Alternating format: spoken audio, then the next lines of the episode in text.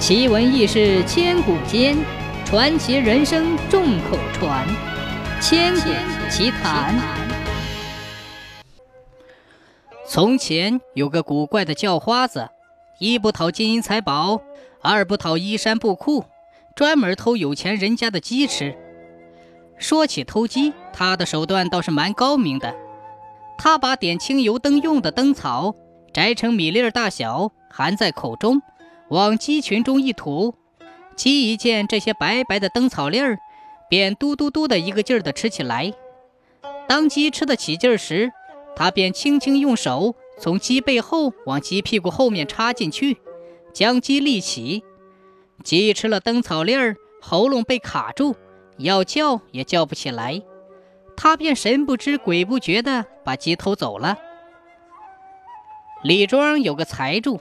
百姓都痛恨他，叫花子便经常去李庄偷财主家的鸡吃。这一天，他又摸到了李庄，准备到财主家偷鸡。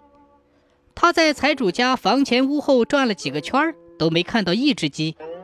他又转到后院围墙边，忽然听见里面一阵鸡叫，他便轻轻地爬上墙头，看见园内有几十只肥鸡，心想。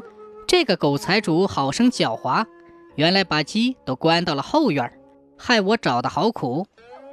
他便取出灯草粒儿含在口中，他啪的一声吐向鸡群，只见那群肥鸡一个劲儿地扑向灯草米粒儿，低着头，翘着尾巴，嘟嘟地吃起来。正当鸡吃得痛快时，他拿出一根打着活络套的绳子，向一只肥胖的老母鸡脖子上套去。不正不邪，正好套住老母鸡的脖子。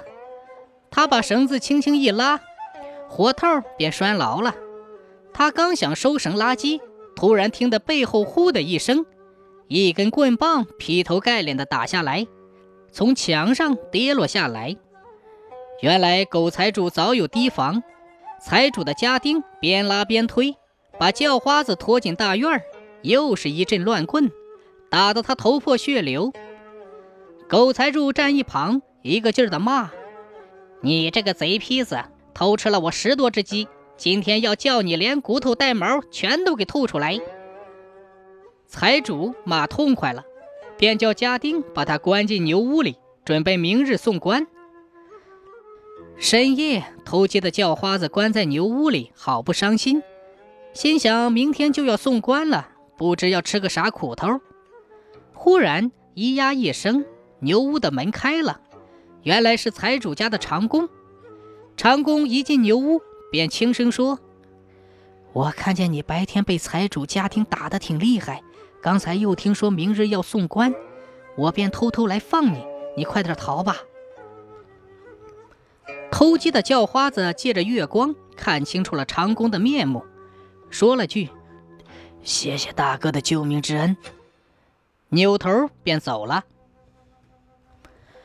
时间一晃已是几个月，长工因放了叫花子，被财主赶了出来。